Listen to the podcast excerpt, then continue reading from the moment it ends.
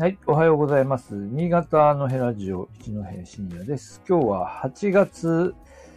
えー、8月26日ですね。えー、金曜日、えーもう金曜日ですね。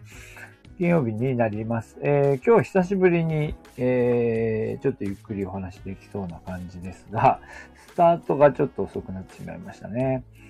えっ、と、あの、先週の金曜日の朝に、えー出かけていって、まあ一週間ほど、一週間、ちょうど丸々一週間、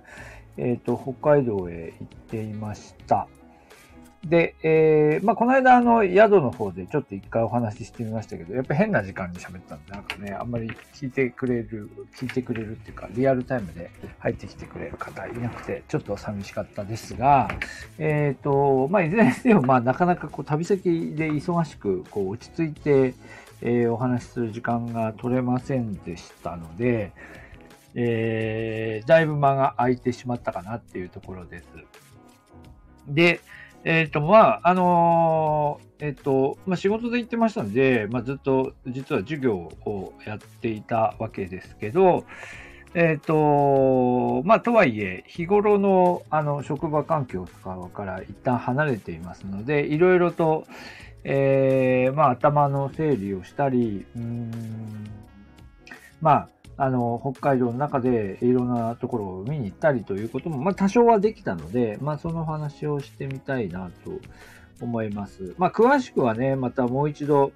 えー機会を設けてお話しできればと思いますが、えっ、と、まず、えっ、と、金曜日に、えー先週の金曜日は、えっ、と、一回ライブ配信を試みて、なんかうまくいかなかったような気がしますけど、えっ、と、江別市の、江別市の、えっ、と、越後会館とか、えっ、と、越後村があるところに行ってきました。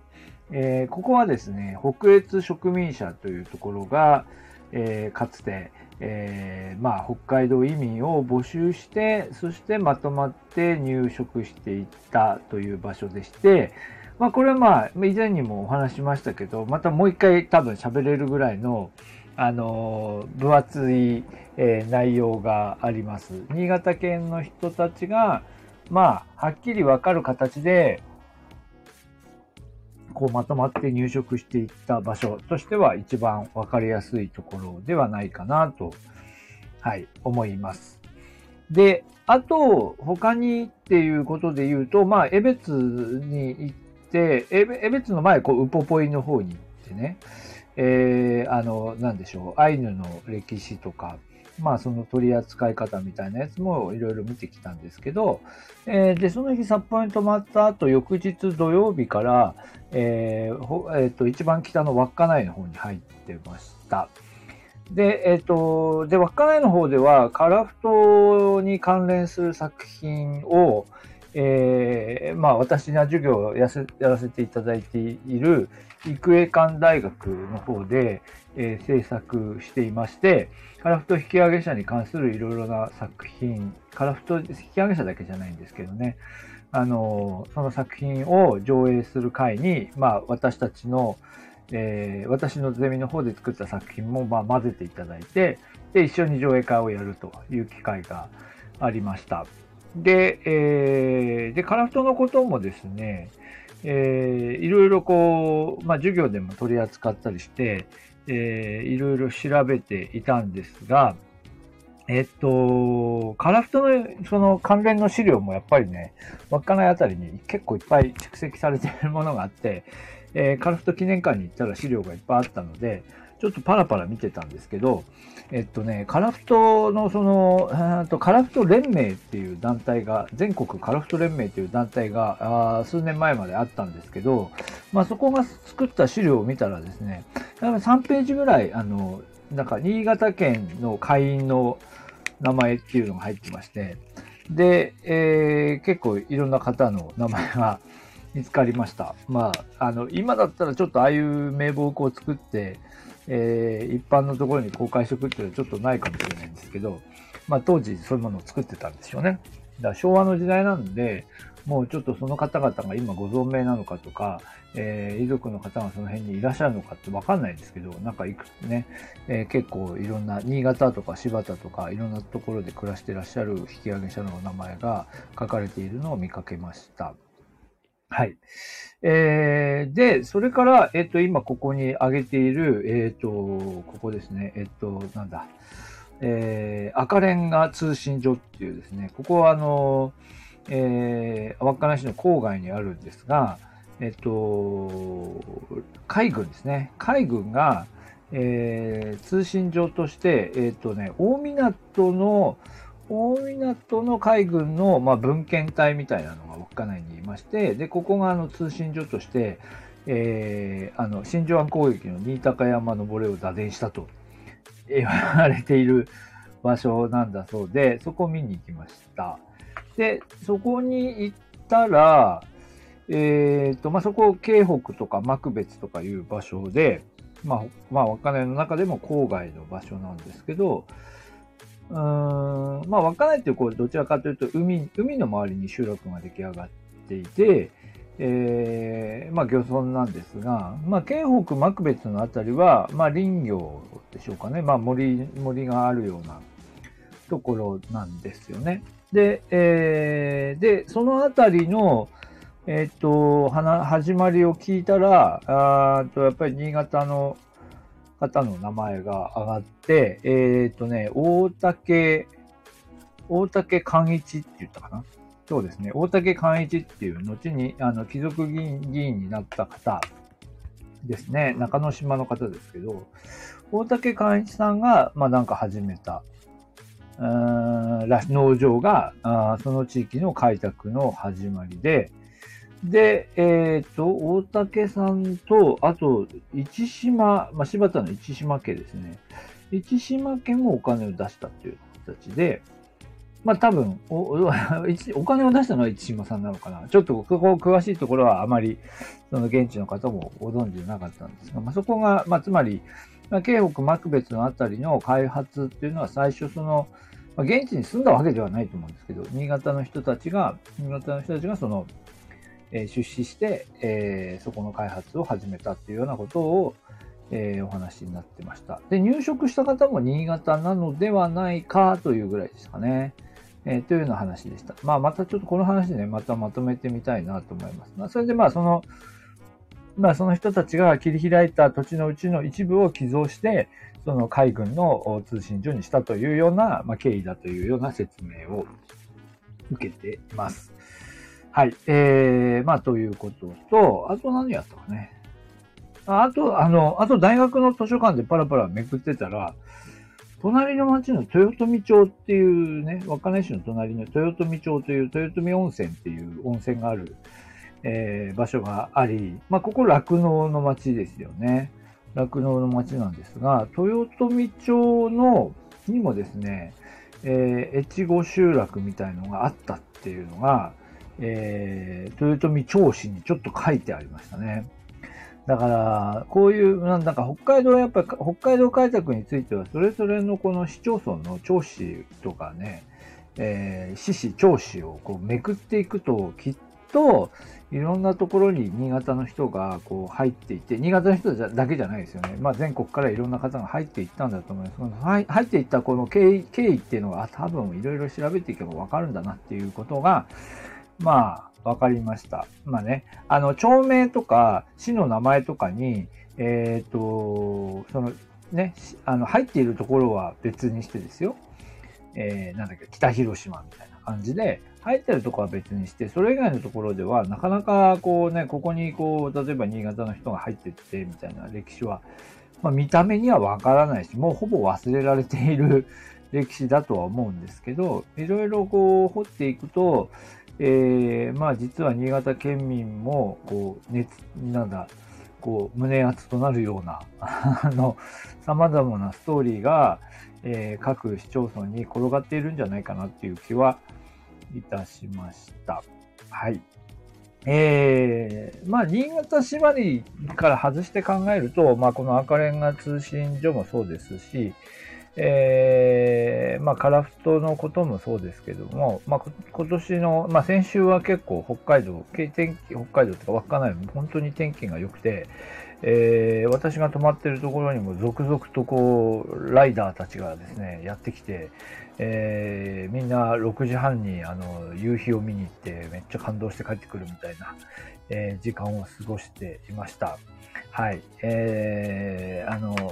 寒い時代を含、寒い時期も含めて、えー、ずっと6年間稚内っていう街で暮らした立場からすると、うわ、ここだけ見見たら本当にいいんだなっていうのをすごく感じました。この間もお話しましたけど、あの、そういう意味では、本当に一番いいシーズンの稚内を見ていった人が稚内のファンになって、で、その人たちがふるさと納税をしてくれて、えー、まあ、それで稚内という、まあ、観光にもまたリピーターで来てくれてっていうのが、えー、稚内の観光を支えて、観光、稚内という街を支えてるんだなっていうことが、まあ、よく分かったところです。で、大体なんかね、なんか、あの、バイクに乗っている人たち、えー、あの、バイクに乗っている人たちは、大体新潟を経由して船で、えっ、ー、と、小樽から入っているみたいな話を、宿の、あの、なんだろう、ロビーで喋ってるのも聞いてました。なので、なんだろうね、なんか北海道に行くのでワクワクしている人たちはあんまり新潟に興味を、そのね、通過点として、として扱っているとは思うんですけど、まあ、新潟の人もそこでなんかちょっと興味を持ってもらえるような、なんかね、新潟がやっぱりこう、まあ、まさにデスティネーションとなるような、なんか、そういうこう仕組みで、えー、いい時期をつまみ食いしていってもらえるような、なんか仕掛けっていうのがあったらいいのかなということも非常に、えー、強く、はい、思いました。はい、今コメントをいただきました。えー、北海道入植の歴史はほとんど勉強する機会ないので興味あります。その過程の、えー、先住民との争いの史実は簡単に知ることも難しいと感じます。こから失礼しました。うん、ありがとうございます。そうですよね。まあ、北海道、まあ、本当にあの、えー、結局、こう、なんでしょうね。新潟あたりの話とやっぱり大きく違うのは、えー、まあ、がっつりこう、なんていうか、村の歴史とか遅延血縁みたいにがっつり固まって、その、暮らしてきた、まあ、ある意味重苦しい歴史っていうのとは違っていて、まあ、たかだか、まあ、明治維新以降、ほとんどそうですよね。幕末から明治維新以降、以降に、まあ、人が入ってって、で、そこでこう、暮らしてきた歴史っていうことですので、まあ、なんというか、重み、それぞれ暮らす人たちの、にとっての重さっていうのは違ったのかもしれないですけど、やっぱりなかなかこう、足跡をこう、辿るのもこう難しいと。稚内あたりだとやっぱりこう、寒いので、やっぱり結構こう、高齢になると、あのー、もう、もうちょっと南の札幌で暮らしているみたいな、ね、病院の、病院もちゃんと整っている、えー、札幌に引っ越しました、みたいなね。という話もあったりして、実はなかなか高齢の方がそのその場は地元で残っているというケースも、まあなもちろんあるんですけど、あるんですけど、数としてはその分減ってたりするので、なかなか足跡をたどりづらいというところもあるようですね。うん、そうですね。あと、まあ、先住民の歴史もですね、まあ、今日、今回またちょっと調べてみましたけど、えー、の、だいぶやっぱり私の思ってた通りで、やっぱり相当濃淡があって、あの、白老とか、あの辺の周辺では、まあ、それなりに今、ウポポイができたところで世間、社会的な関心というのも高まっている一方で、まあ、そういうあたりまで行くと、もう全然、なんていうか、まあ、貼ってあるんですよ。なんかゴールデンカードのなんとかとかですね、ウポポイのなんとかみたいな、各、いろんなところ貼ってるのを目にしましたけど、まあでも、関心はあんまり高くないかな。はい。いろんな方に聞いて回ると、やっぱり昔、こう、そういうアイヌの人が、暮らしていたとか、えー、なんかクラスメートにそういう人がいたみたいな話は、まあ、ある程度の年齢から上の人はこう聞いたりしますけども、うーん、そうですね。あの、今、例えば今の大学生たちの間では、多分ほとんど認識ないっていうか、ほとんどそういうこうことを学ぶとか、えー、そういうものに接するという機会をまあ失われてしまっているように、思いますね。まあ、そこまで行ってしまってからどうやってその、まあ、歴史を今おっしゃっていただいたような、えー、先住民との争いっていうところまで含めて、もう一度回収していくのかっていうのは、まあ非常に難しいですね。まあ以前調べた時に分かったのは、まあか、えー、ソーヤアイヌという人たちと、それからあとカラフトから引き上げてきたカラフトアイヌっていうのが、カラフトアイヌっていう人たちが、えっ、ー、と、一時期、えっ、ー、と、稚内空港のあたりに住んでいたとか、えー、それから豊臣の方の、えっ、と、集落に、え戦後引き上げてきたとか、というようなあのことは分かっているんですけど、それもほとんど地元では注目されていないような気がしますよね。で、それはまた、それはあの、えー、意図的にこう和人というか行政の側が意図的にそれをこう無視しているっていう、まあ可能性もなくはないですけど、なんかどちらかというと、その豊臣なんかは多分まだそのまま、その残っている方があの、いるのかもしれないけど、その人たちもまた積極的にこの自分たちのね、ルーツというのを語らないできたっていうような経緯もあって、で、そのことに対する関心というのもあまりこう高まってないっていうかね。うん。というような、まあ、ことなんじゃないかなと。まあまあ、そこはね、その、うん、なかなかこう調べていきにくいところなんですけどね。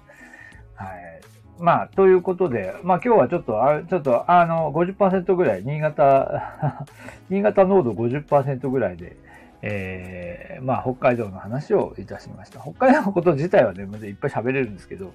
まあ一応、あの、今日新潟縛りということで、ある程度新潟のことに寄せながらお話をしてみました。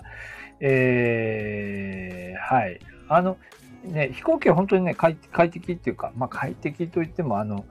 小さい飛行機でね、ちょっとやっぱりなんか気になりますよね。満席の状態で飛行機に乗るとね。まあ、まだそこは気になるんですけども。まあ、なんとか無事に戻ってまいりました。はい。ということで、今日の配信ここまでにしたいと思います。はい。コメントもいただきました。どうもありがとうございました。